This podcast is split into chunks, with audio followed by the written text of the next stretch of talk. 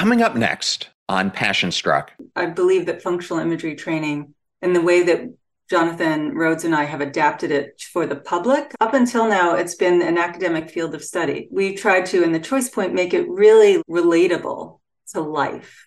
So, this is a tool that you can use backed by two decades of research that really does override the status quo. And the number one thread throughout all the research is that it builds resiliency. Welcome to Passion Struck. Hi, I'm your host, John R. Miles, and on the show, we decipher the secrets, tips, and guidance of the world's most inspiring people and turn their wisdom into practical advice for you and those around you. Our mission is to help you unlock the power of intentionality so that you can become the best version of yourself. If you're new to the show, I offer advice and answer listener questions on Fridays. We have long form interviews the rest of the week with guests ranging from astronauts to authors, CEOs, creators, innovators, scientists, military leaders, visionaries, and athletes. Now, let's go out there and become Passion Struck. Hello, everyone, and welcome back to episode 308 of Passion Struck. And thank you to each and every one of you who come back weekly to listen and learn how to live better, be better, and impact the world. In case you didn't know it, Passion Struck is also now on syndicated radio, and you can listen on the AM/FM 247 national broadcast Monday and Fridays from 5 to 6 p.m. Links will be in the show notes. If you're new to the show, thank you so much for being here, or you simply want to introduce this to a friend or family member, we now have episode starter packs, which are collections of our fans' favorite episodes that we organize in a convenient convenient topics to give any new listener a great way to get acclimated to everything we do here on the show. Either go to Spotify or passionstruck.com slash starter packs to get started. And in case you missed it, last week I interviewed my friend Emily Morse, who's a doctor of human sexuality and the host of the award-winning number one sexuality podcast, Sex with Emily, which has been on the air for nearly two decades. We discuss her new book, Smart Sex, where she distills her knowledge as a human sexuality expert into a groundbreaking framework that will revolutionize your understanding of sex and pleasure. I also interviewed Mindvalley co founder Kristina Mand-Lakhiani about her new book, Becoming Flawsome The Key to Living an Imperfectly Authentic Life, which exposes the hidden perils of perfectionism and invites us to reclaim our true selves, flaws and all. Lastly, I interviewed Jason Kander, a former Army captain who served in Afghanistan and was the first millennial ever elected to a statewide office. We discuss his best selling memoir, Invisible Storm, his journey to recovery, and why you must either deal with your trauma or your trauma deals with you. I also wanted to say thank you so much for your ratings and reviews. They go such a long way in bringing people into the Passion Struck community where we can bring them a weekly dose of inspiration,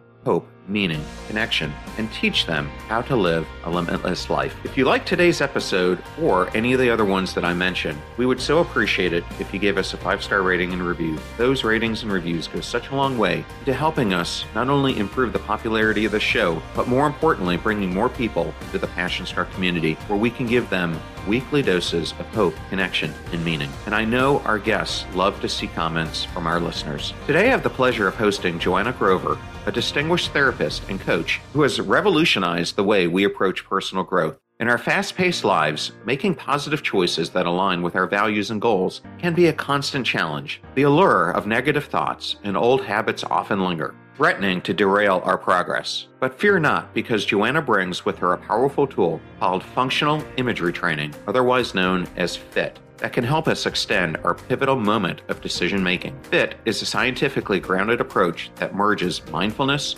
motivational interviewing, and cognitive behavioral therapy, and empowers us to expand our choice point, the critical juncture where we must choose between actions that support our success or ones that hinder it. By employing this model outlined in her groundbreaking book, the choice point, Joanna equips us with the ability to take control of the decisions that define our lives. Joanna's expertise in FIT has led her to work with an impressive roster of individuals ranging from Olympians and C suite executives to elite military forces. Through the strategic fusion of science and imagination, she has helped these high achievers tap into their inner motivation and shatter records in their respective fields. Now, she shares this roadmap in today's episode, guiding us from mere passengers to proactive drivers of our own minds. Join us as Joanna Grover unveils the transformative power of FIT and shares her invaluable insights on achieving peak performance, prepare to be inspired, motivated, and equipped with the tools to make conscious, value based decisions that propel you towards your goals. Thank you for choosing Passion Struck and choosing me to be your host and guide on your journey to creating an intentional life. Now, let that journey begin.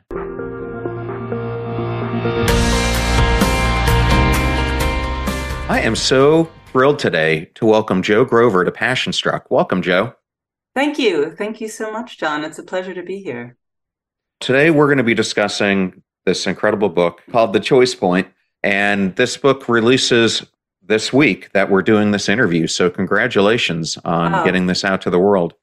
Thank you. Thank you. It's been a passion project. I wanted to write a book for a very long time. And then this opportunity presented itself to write with my co author, Dr. Jonathan Rhodes. And, and it was worth it the blood, sweat, and tears. Well, it's a fantastic book, and I can't wait to dive into it. And I know you've listened to a number of the episodes, so I love to open up these episodes with giving the audience an opportunity to get to know you better. And as I was reading the book, I understood that you had a horseback accident.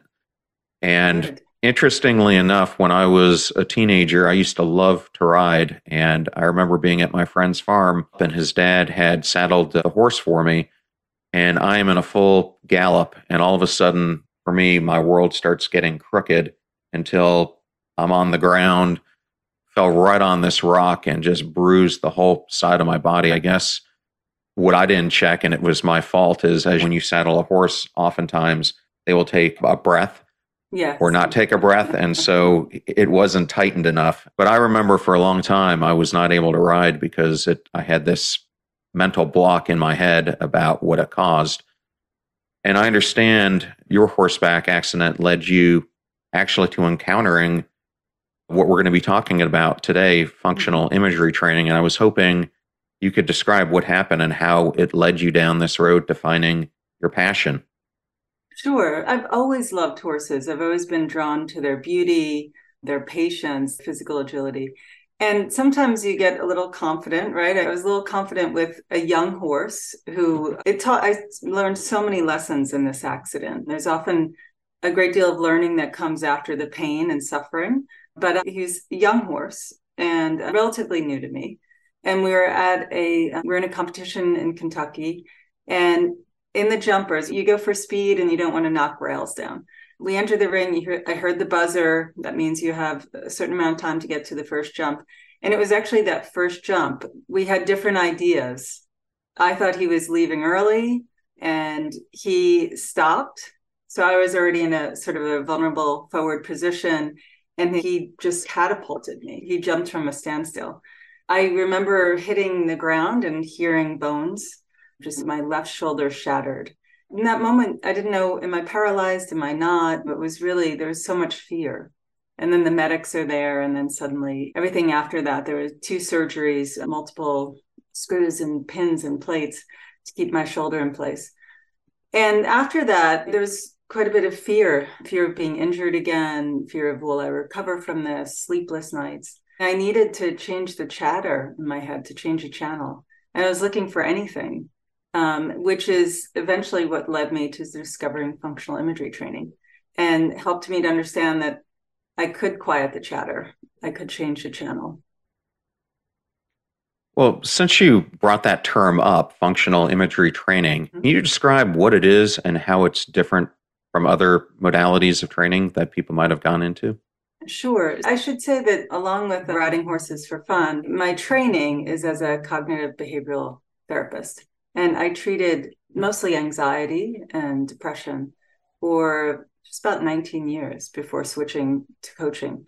So I've been trained in a lot of different things, but when I read about functional imagery training, it was so different, right? This idea that we could use the imagery in someone's head and harness it. it. It's touched upon in like hypnosis and sort of things, but not in the uh, science based way that it is with, I'll call it fit from here on in. But 20 years of research. And I'm very data driven. I, I always am called to study the things that are backed by science and feel, but also feel intuitive.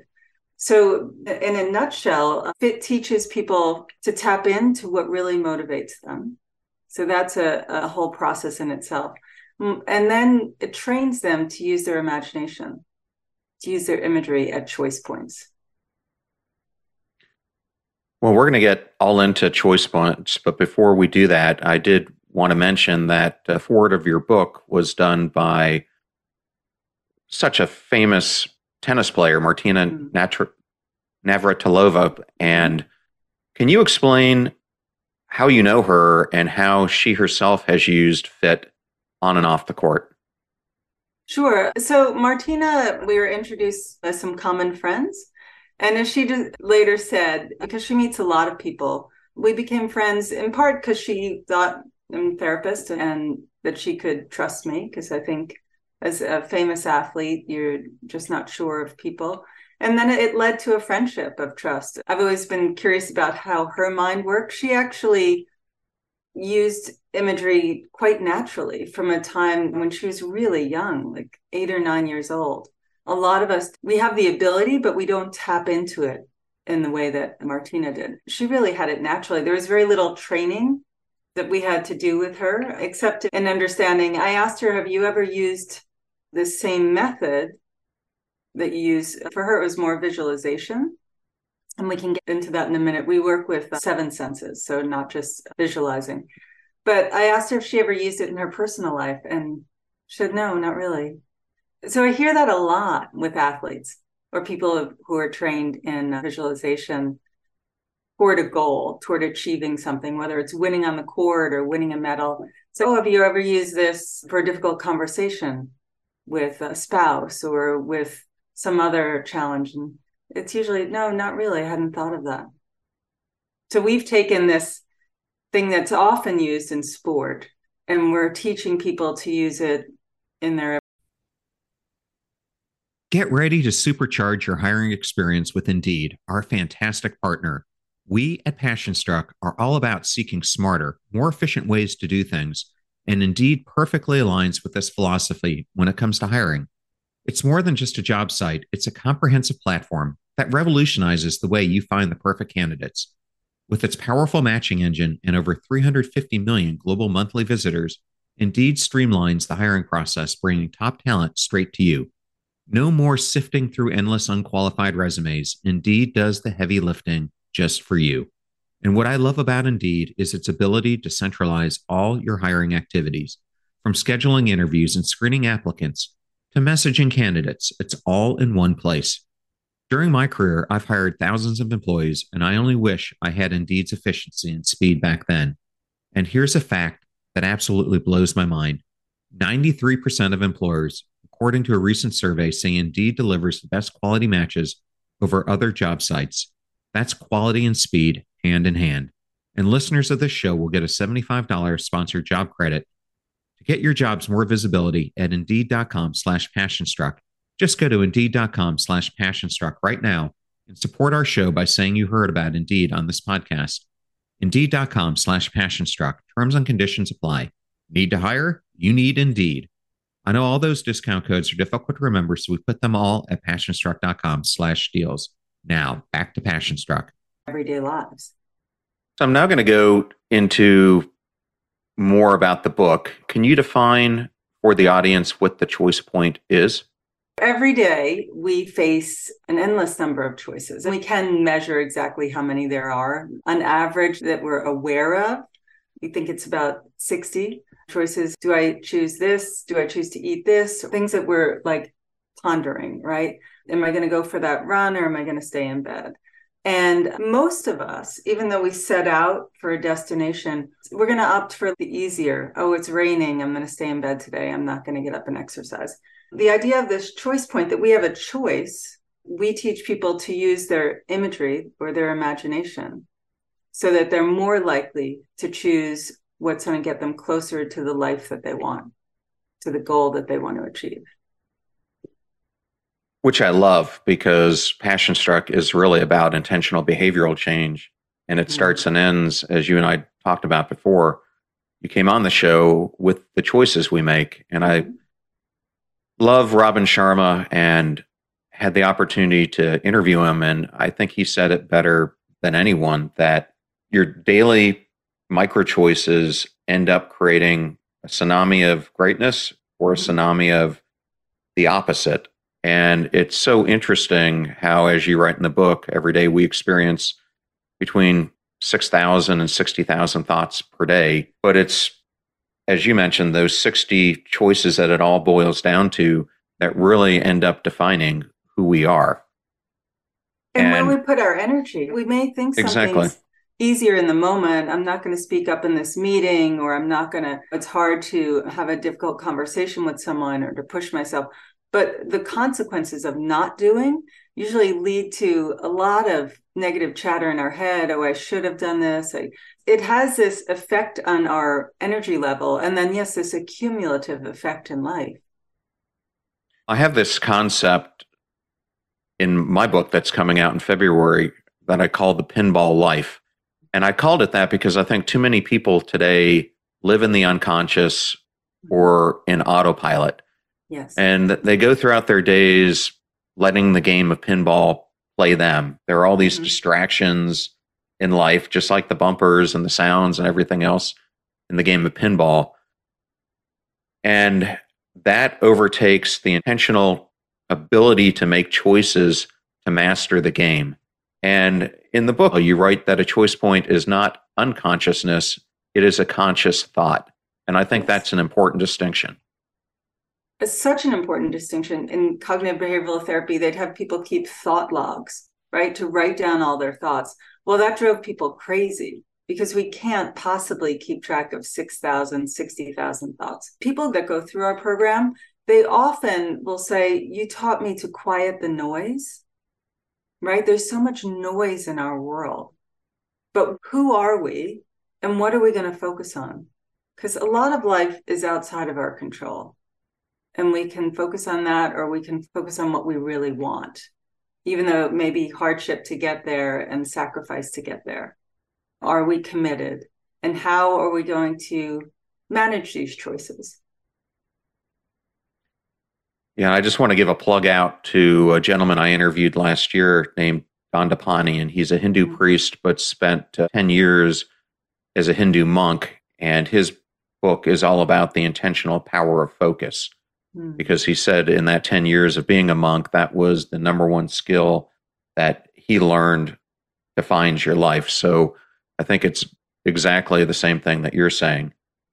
And for the person who hasn't picked up this book, you divide it into three different sections and you kind of lay out those sections and why you organized it in that way. We start with the individual, right? It's a personal journey. We wrote the book as if we were sitting across from you. So the first part is understanding the science of fit, understanding your own motivation, are you committed? We can talk about motivation, which we often say is like a dimmer switch. It can go up and down. But if the commitment's there, commitment is a switch that's on or off. So are you fully committed? And then the mid part of the book is really teaching you how we measure imagery. You can go to our website and measure it for free with the PSIQ, which is a, a scientific measure of the seven senses and then train you in it.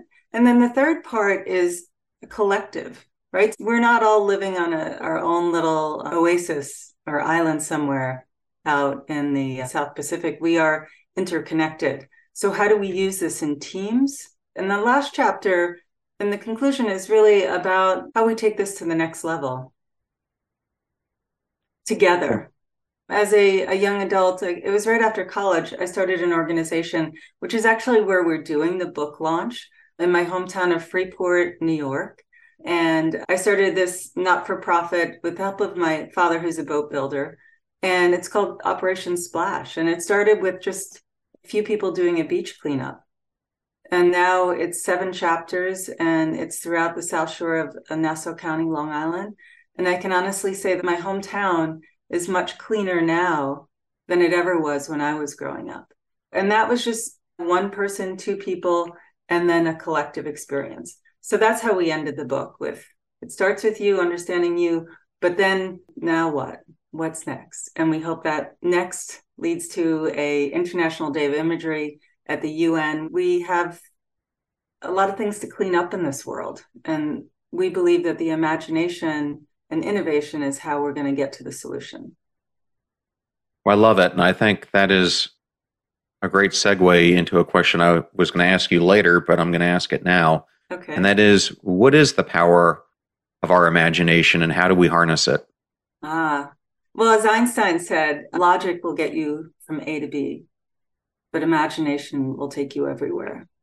Right. So when we're stressed, we tend to think in a very limited capacity. The blood flow to our brain is just going into survival mode. But when we imagine, when we get out of that, and that can be casting your eyes at the night sky, it can be remembering a smell, a sound, a taste, touch, it can be reading a great novel. But when we get out of our heads and into our bodies, into our senses, we tap into something much bigger than a limited window of thinking.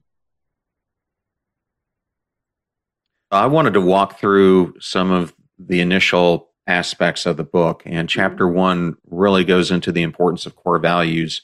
I have done, being a health oriented podcast, so many interviews with behavioral scientists and also leading medical practitioners. And it is so incredible for me to realize how many people today are unhealthy and it doesn't have to be that way because it all comes down to the choices that we make in how we're living our lifestyle. And in the book, the information you used that when people rank their core values, their health is ranked number one above everything else, including relationships, family, happiness. Yet on the other side of this, as I was mentioning before, 60% of people suffer from at least one chronic disease. How is this a symptom of today's actions resulting in the same thought, the same excuse, the same lack of progress as tomorrow? And yeah, if so, personal uh, health, yeah, and if personal health is so important, why do some people opt in, but so many others opt out? Yes, well, core values, we usually start with a list of 60 and ask them to rank them. And they really struggle with that because we want them to know if you're faced with a choice, what's the most important to you and it's true health tops the list time and time again but yet people are not eating well they're not exercising they're not taking care of themselves. So it's a really interesting as to why well we're wired with all these thoughts we're having. Roughly 80% of them are negative and over 90% of them are the same as the day before. So most of us are living on autopilot and we are not really facing the future. We're in survival mode, or there's also something called social contagion. So it's where we're hanging out and what we're doing. We tend to take on the behaviors of those around us just subconsciously. But all that being said, you can break the cycle. We have seen people do it. And the amazing thing is, after they do this program, sometimes they make some pretty radical changes in their life but they live a life that's more meaningful. Why people rank something and then they don't turn it into action, I think it's just they're a little bit stuck and they just need something that's going to help them consistently show up in their lives. Well, that's an interesting way to look at it. That whole aspect of oftentimes we show up for others, but we don't show up for ourselves. And I think that's a critical thing that more people who listen to this podcast need to understand is oftentimes we get so busy in our lives, we have all these things, but if you don't take those intentional actions to show up for yourself, nothing's going to change. That's right. That's right. We're not wired to accept change, right? Change is a bit of a threat to our system. So we really have to have a tool. I believe that functional imagery training and the way that Jonathan Rhodes and I have adapted it for the public. Up until now, it's been an academic field of study. We tried to, in the choice point, make it really like relatable to life. So, this is a tool that you can use backed by two decades of research that really does override the status quo. And the number one thread throughout all the research is that it builds resiliency. So I've had people say, well, yeah, you're training people to live a life more aligned with who they are and their goals, but aren't you sending them out into the same stressed out world for the same broken system?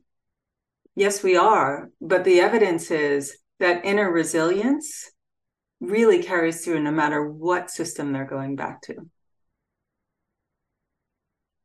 And I think that's such an important lesson for people to hear and I mm-hmm. was hoping we could take this one step further, and maybe you can give the story to the audience about how FIT came about, how it was discovered, and what is the link to motivational interviewing and FIT? Oh, yeah. What a great question. We didn't even prepare that one in advance for you, but that is probably my favorite thing to answer because there would be no fit without motivational interviewing. There would be no fit without the dedicated research team led by Jackie Andrade, John May, and David Kavanagh from the University of Plymouth. They were looking at cravings and why well intentioned people setting out to give something up. Let's imagine it's drinking. And they really are committed, right? They seem motivated and they're good for a bit. But then they get hijacked by a craving. And a craving is sensory based. It could be the smell, the sound, imagining a taste or a feeling, the emotion it brings up. And suddenly, these good intentions, this commitment is completely hijacked by this craving. It overrides logic and it overrides reason. So they set out to, to see if they could further understand that and if they could teach people to use this science of craving, to put it really simply, to teach them to crave a life that they desired rather than this substance that's taking them down a path that is nothing like the life they desired. It's interesting because I was watching an interview over the weekend of David Bowie, who I didn't know mm. was an alcoholic. And the person who was interviewing him asked why don't you drink anymore? And he said, because it was absolutely ruining my life. And if I mm-hmm. would have continued going down that path, probably wouldn't be speaking with you today. Or even if I was speaking to you, it would probably be under much different circumstances because I would have never accomplished nearly as much that I have accomplished by being sober. So thank you for bringing that reminder up. And thank you for bringing David Bowie up. A little side note mm, he was once my neighbor. Oh, no kidding. Yes. My partner and I lived in New York in Nolita, and we had pre purchased this apartment. It was getting ready. And suddenly there's this some people who work for David Bowie doing his sound system they were coming over and they wanted to make sure that we couldn't hear the music on the other side of the wall. That's how we came to learn that David Bowie was our neighbor. And then we shared an elevator. He had his own elevator eventually, but we shared an elevator. And Iman had they had a baby. We had a child also, the same age. So it was an interesting time. The first time I met David Bowie, he helped me carry a pair of skis to the car, which was very kind of him. But I never would have known it was him. He had a little bean beanie cap on, peak coat, Converse sneakers, jeans. I think he was my height or a little bit shorter, and uh, just a really gentleman. It's interesting. I was listening to a show, and one of the people they interviewed was Mick Jagger, and it was a mm. tribute to David Bowie. And Mick said that David was probably the most intelligent and most creative human being he had ever met, but he was also one of the most introverted. So you really had to get into his trust circle for him to express his full self. Thank you for sharing that story. I just well remember because he did he did seem shy. And and he saw me struggling with these skis and he said, "Can I give you a hand?" So, that was my David Bowie moment. Well, speaking of stories, one of the stories that you tell in your book, and mm. for the listener, they're scattered throughout it, but this was a German cliff diver named Iris Schmidbauer. Mm. And I was hoping you could illustrate FIT by telling her story and how she was able to use it to overcome her fears. I don't know if anyone's ever stood at the edge of a cliff, but the idea of diving off such a thing to me is, I don't know, I have a bit of a fear of heights, but those fearless individuals, cliff divers like Iris, do it. She had a, a bad dive. And luckily, she didn't injure her body terribly, but it really set her back mentally. As she, we often do, she replayed this dive in her mind. It was really causing her a great deal of, of stress and impacting her idea of how she was going to perform the next time. So she started working with Jonathan Rhodes, my business partner and co author, and really set out to use these tools to change her screensaver, to change this channel on the dive, to get back into her senses, to use the imagery. She had done so many dives before. So getting her mind off that last dive was really the hurdle. And once she did this, I believe Iris is uh, actually this in Florida. She's top ranked and she has another big dive coming up. So she was able to get past this using imagery so she wasn't stuck on this dive that was plaguing her. Throughout the book, you talk about the fit model, but I think it is really one of the most cornerstone aspects of the book. And it explains the process of how you merge goals with formal imagery practice. And I was hoping you could tell the audience, and I wish I could put the picture up because it does a great job. But can you tell the audience how it works and the importance of the critical behavior cue?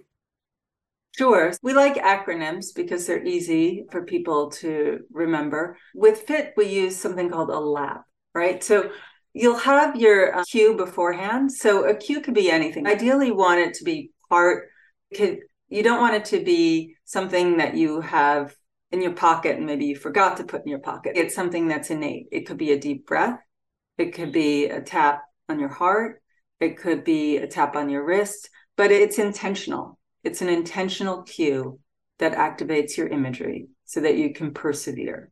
So that's what a lap is. So you locate your cue, you activate your imagery, an imagery of putting yourself in the future scenario typically of what it will feel like when you achieve your goal and then you persevere right and sometimes we need a slap which we can get to in a minute it's two steps more than a lap we train people and we've trained over 50 individuals from first responders to health coaches and executives and therapists but they oftentimes want to complicate it once you adhere to the simplicity of the model it works really well. But as humans, we want to dive more into this and less into that. But it really is a, quite a simple thing that when delivered in the right way, people remember and they use. And what we find is they may start using it on one thing, like a dive, like a tennis match, like riding a horse. We teach them that they can use it in other parts of their life. And it's really endless where how many places you can apply this. And I read in the book you have a three minute practice that people can use to start mm-hmm. getting a better handle of this. Can sure. you share so what that is? You can use LAP throughout the day, ideally in the morning when perhaps you're having a cup of tea, as I'm having now, or you're waiting for your coffee to brew. You can use that for a three minute imagery exercise. And usually it starts with your breath taking a moment or two to ground into to your breath, to feel your feet, and to go through your day. What are the big choices in my day? You see yourself in that room or on that walk or having that conversation. And how do I want to navigate that? So you mentally rehearse in those three minutes your day. And not just the power of positive thinking, it's thinking like, what could go wrong? What could go sideways? And how will I handle that? It could be as simple as when the dessert menu comes, what am I going to do? Because if we leave it up to those in the minute autopilot decisions, we're going to go with the same thing we did the day before.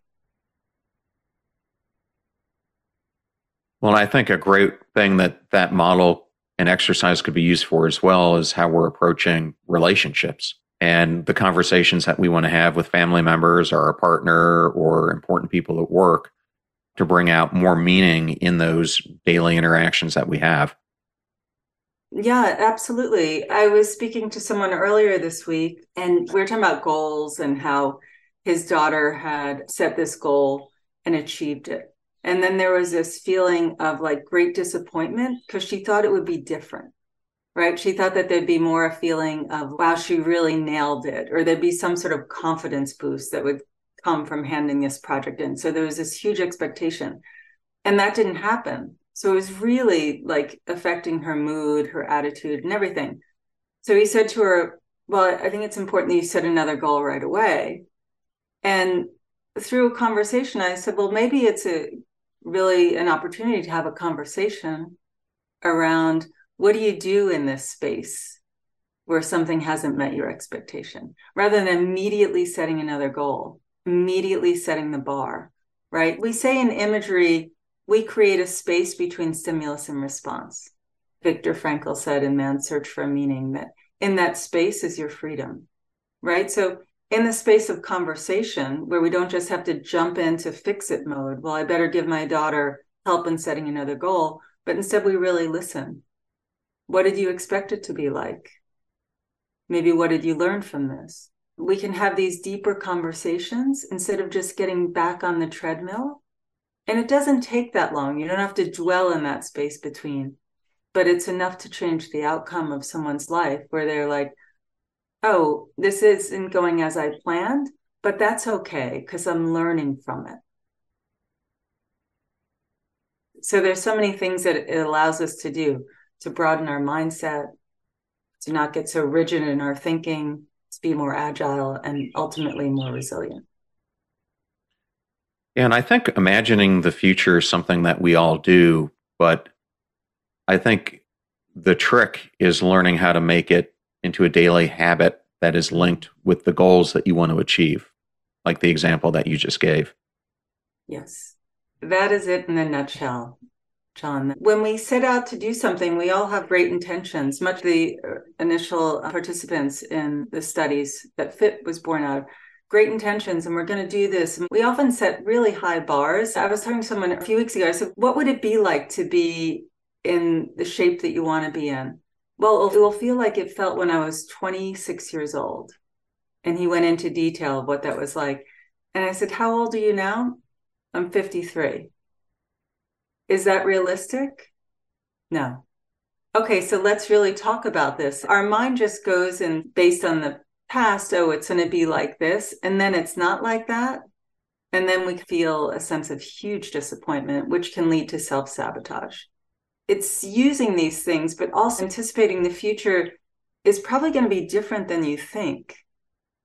But having this tool that you can manage it and stay close to who you are, stay close to home, which are your core values. Yeah. So, what you described there is how you manage your choice points using FIT. I love it. Managing expectation is just a huge thing. We see this with maybe even members of the military, maybe this can be part of it. Maybe you're going to come home and feel like you've worked towards something for this country or for freedom or going to be a hero. But then maybe something else sets in. It's different than you anticipated. We see this with Olympians coming back from the Olympics, whether they medaled or they didn't. It's like a narrative question of who am I now? So, one of the things that we do when someone comes to us with a goal, we also want to say, what's beyond that goal? Who are you going to be after that goal? Which are questions people don't really ask themselves, and coaches don't ask people until they're already in the throes of, oh my God, who am I now? And that's a harder mountain to climb if you haven't anticipated it. Oh my gosh. Yes, it definitely is. And one of the things we haven't talked about, which carries along that entire process, mm. is commitment. And you tell the story in the book, and I actually heard you talk about this on a podcast that I was listening to of your father and your older brother crossing the Atlantic in a small outboard powered motorboat. And I wanted to ask, what can we learn about commitment from that story and what are four ingredients to fortify your commitment in any circumstance? Yeah. So, first, don't set out in a small boat to cross the Atlantic. It's not a good idea. yes. Unless you're fully committed, which my dad was. And then at one point he wasn't, and he had my mom's support from from New York to like help him persevere. I think what we can learn is if it's truly your passion, back to your keyword, then it's going to be your commitment. But if it's somebody else's passion and you're self sacrificing along the way, it's not going to be the same. So, commitment, again, it's a light switch. right? So really be clear on what that commitment is. And surround yourself with people who are going to also support that goal. And this is something we talk about too, which also I haven't seen many programs that do it. But what is your point where you're going to say, that's it, like I'm out because the costs outweigh the benefits? So, what's your walkaway point? And knowing that in advance. It's very different. A walkaway point isn't like heat of the moment, like I've had it, that's it, I'm done. A walkaway point you anticipate. If this is costing me my relationship with my kids, if this is costing me my relationship with whomever in your life, then you might say, I don't want to do it. So, commitment really comes down to the ingredients, having a single pointed goal, right? That's important because if we have too many goals, we're not going to hit any of them. But a single pointed goal, whether it's crossing the Atlantic or as my neighbor in Miami just did, climbing Mount Everest, then you're going to have to make some sacrifices. You're going to have to give up some things for that single pointed goal. Number two is making sure that you have support right? So are there people that you're going to call? We work with this in, when we work with teams. Who can you call on your team when you're having a moment, when you need a hand? So that's really important. And find your core and strengthen it with imagery. And that's through the practices like LAP, and we can get into SLAP and what that stands for. And trust who is it? Do you trust yourself? Do you trust members of your team? having that level of trust. I've seen it time and time again with great leaders who you think, wow, they have so much intellect and they really know how their vision, but then they can't trust anyone around them. So that's a huge detriment to everyone's confidence. So it's a huge part. And trusting yourself, knowing that you're going to take care of you and take care of your team. I wanted to take commitment one step further. And I know you and Jonathan work with many elite organizations, and one of them are various special forces units. How can a whether it be a British Army Commando, a U.S. Army Ranger, or a Navy SEAL, learn how to push past that moment that they want to quit? And how can we apply that if you're a uh, listener? Imagery will transcend the point where you want to quit. So, to highlight this, and we talk about it in the book, in the British Royal Commando training, one of the final acts is like a grueling course in the British moors. And this is a cold, windy moor with these davits that could be snakes in there. You fall in one at night, you can twist your ankle, break your leg. And it's usually cold. Sometimes it's rainy. It's often raining in this part of the world. And at any moment, you know that you can quit, right? You've been told and you've seen it, you see it from time to time. There's a minivan with hot chocolate. And at any time you feel like you don't have what it takes to be a commando, you just tap out and you go to that minivan. And if you're contemplating the minivan all the time, which some of us might be in quitting, well, it's going to be more comfortable. Well, I can sit and have that hot chocolate. But what we found with the commandos is that if they really know their why, I'm doing this because, because I want to be like my Uncle Joe, because I want to live this life of a commando, because it ties into my values. And then they know that they're going to be hard times, right? There's going to be hard times like being on this moor and having to run for two hours and getting to your destination. And the sergeant says, and you think you're done. And they say, now turn back and run home. And for some who are thinking about the minivan, they're going to say, that's it, I'm done. I didn't anticipate that we're going to have to run back. I thought I was done. I quit. This really was one of the uh, soldiers, commandos in training, thought, he uses imagery. I know, I knew that they were going to throw something at me. I know it's not easy to get through this almost laughed to himself, like, ha, huh, okay, this is the trick. Now I'm going to have to run back. And he thought about his family and he thought about who he was doing this for. And he started running. It turned out it wasn't two hours back, it was just another mile. And then they were done. So they were playing with their minds. Can they handle this? Can they handle that they have to run two more hours? But it turned out it was just one more mile. And so, how many times do we give up on ourselves when we are so close to the finish line? Right? So, whether you focus on the, the quitting, which could be a warm minivan with hot chocolate, or you focus on the destination that you want, that's up to you. And what we found with the soldiers and with other high performing individuals is that when they tap into their why and the imagery associated with that why, they can transcend pain.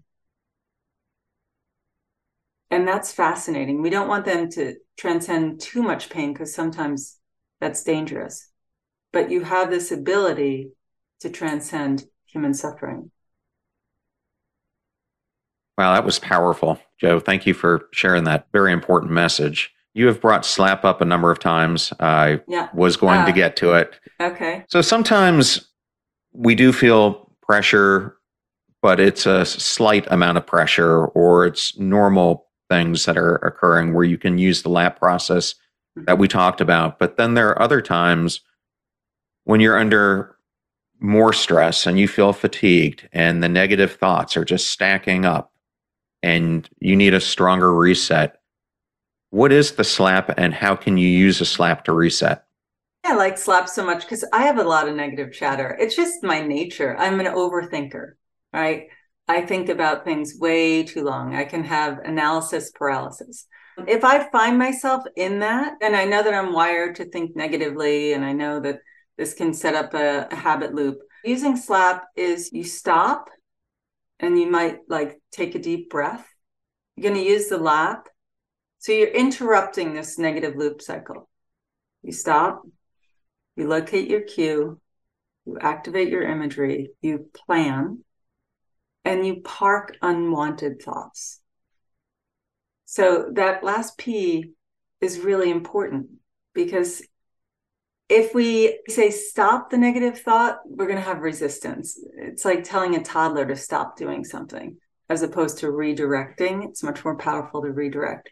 And when we park them, it's like, okay, I'm having a thought. I'm in the middle of this tennis match and I'm having a thought that is disruptive.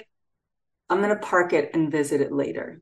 And the visit it later is really important because you don't want to avoid the things that you've parked or they'll sneak up upon you in weird ways. So you really do park it and then make time later when you're not in the heat of the battle or the heat of the game to visit it. I wonder why that thought came up. Right. So the idea of a slap, and you're literally like slapping yourself out of this trance that you can get in of negative thinking or negative chatter. It happens to the Martina Navratilovas in the world. That toss where you're tossing the ball up and you're about to hit the racket, hit the ball with the racket and you get it wrong. Well, you get it wrong once and then you overthink it and then you get it wrong again. And then maybe it carries on for several games. But if you use the slap, it's a very powerful reset in the moment. And what is the key to using the cue? Because that sounds like it's one of the most critical aspects of the whole process. So a cue has to be easy and accessible and on you, right? Or part of your daily. We invite people to play with them and see what works, right? Try them out, be curious about it. So one of my cues is the door to my office. So that's a cue where I activate my imagery of my best self and who I want to show up that day. I'm crossing this threshold. A cue, again, it can be the tea kettle in the morning, the coffee. It can be holding, touching something. Like when I was a rider, it was gathering the reins. Now I'm a rower, so it's oarlock. These things that are in your day, everyday things, brushing your teeth. But that works for some people, doesn't work for others. Another powerful one is the moment your feet touch the floor in the morning when you get out of bed that's a really powerful moment to use imagery. But you're going to find what works for you and use that. And be intentional, just like with the commitment. Have a single pointed goal. You're using cues throughout your day, but there are so many goals that it's like almost causing too much chatter, but be really intentional with it. And then what is the dark side of the slap? Well, that's when you can persevere through too much pain, like a broken ankle, which we've seen. Or you get so single minded that you lose sight of things. And that's why it's really important to have a good coach or a good mentor or somebody who's going to help you keep a sense of perspective. That is so important. And then the third portion of your book goes into how can you use fit for teams and you all call it the applied imagery for motivation what is it and how does that work yeah so aim is something that we came up with and it works differently right? First you have to do the individual training to understand how imagery works on the individual. But having team values having team imagery so that you're all using your energy focused on this single pointed goal. Who you're going to call when you're struggling right? So being able to anticipate these things. So one of the first groups we ever used it with in a non-military non-sports setting was a fortune 100 company here in the us and they said okay well we'll be the first. I knew the leader. What she found was that there was such a sense of synergy after they were all using this imagery practice and using common imagery in common terms that it required a lot less management of people. There was a feeling of interconnectedness and this leader actually wound up leaving and going on to a new company and when i followed up with the team a few months later about how they were doing it's like they said they never could have managed that transition as well without having the training and functional imagery training because they were able to be resilient. They were able to anticipate what was around the bend. They were able to act as a team, not just in individual silos. Well, I think that is so important from my experience in the corporate world because it's so easy to get into those different silos instead of working on something as a united front. So I think this is so important for people to use in the workplace and their relationships and other aspects of their lives. So I love how you expanded it beyond just the personal use. And then you started talking about this earlier in the show, but where do you hope to see this go in the future, even beyond team environments? I hope it's like Operation Splash, that it just grows. It keeps the ripple effects a lot of times people don't see our scars they just see what's on the outside or these wounds i think that there's a vulnerability that they bring up and sometimes we try and cover them up or overcompensate for it so what i hope that our work does is to remind people what's important when they come to the end of their days how do they want to have lived their life and not just thinking about this in the end of your days but thinking about it now and then i hope that it teaches people that in their imagination, there's this incredible tool that you don't have to download, but you do have to pay attention to it. And you do have to use it like a muscle that you'd use at the gym. And that it will help you transcend whatever moment you're in and stay in a better version of yourself. So I hope that they remember that they have the ability to quiet the noise, and change the channel that they're on. If they're on the channel of quitting and thinking about the minivan with the hot chocolate, that's okay, but they have the ability, if they want to, change that channel. Okay, then, Jo, my last question would be I am going to put links and everything to the book in the show notes. But if a listener is on here today and they want to take a deliberate choice into trying to use this framework in their future, what is the best starting point for them? I'd say to get the book, and then if they want a coach or they want to be trained by us, in about a month or two months' time, we'll have some virtual online courses. But I'd say it really starts with the book. I will leave them with a, a challenge, a choice point challenge. And it's simple, but it's a little bit difficult to practice. So if you find yourself today, after you listen to this podcast, triggered by something that makes you angry, something that makes you frustrated, whether at yourself or somebody else, we invite you to use a cue. In this case, the cue is going to be a deep breath, a really nice deep inhale and a nice long exhale. And to respond in a way that is aligned with who you are. Just create a little bit more space between being triggered, a little bit more space that gives you the option of acting intentionally whether it's in a difficult conversation or whatever it may be, giving yourself a hard time. Take that breath, use it as a cue to tap into something that transcends that moment.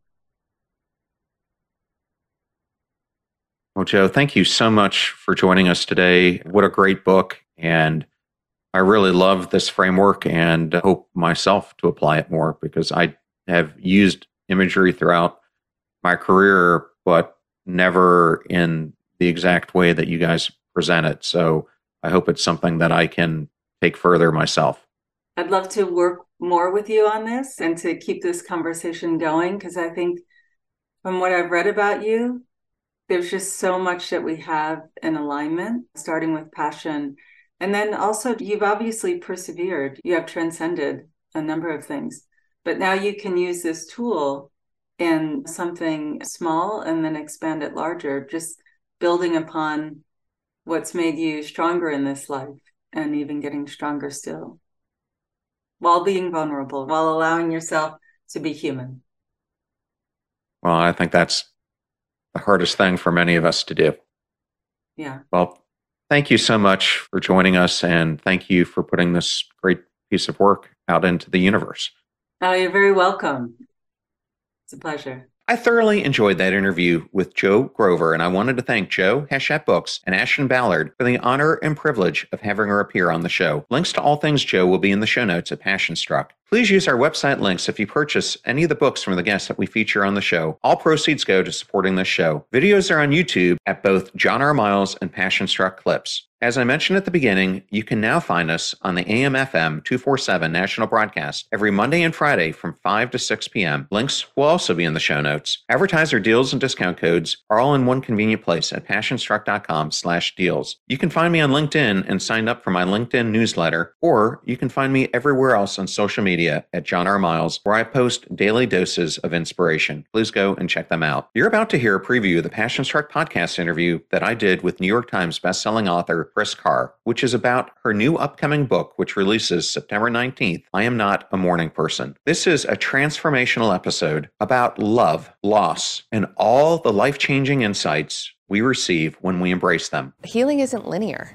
Grief isn't linear. Recovery is not linear. There's also no timeline that was so important for me because it helped me relax. I'm a very driven person. like I like control, I like to get it done I was like, whoa, this isn't linear. I'm orbiting. And with each orbit, we pass through a deeper layer of meaning. And what I write about in the book is I believe that the mechanism of healing is that orbiting, is that just going through it and every time you learn a little bit more about yourself, and maybe you're a little kinder to yourself. The fee for this show is that you share it with family or friends when you find something that's useful or interesting. If you know someone who is really interested in learning more about the choice point, then definitely share today's episode with them. The greatest compliment that you can give us is to share this show with those that you love and care about. In the meantime, do your best to apply what you hear on the show so that you can live what you listen. And until next time, go out there and become passion struck.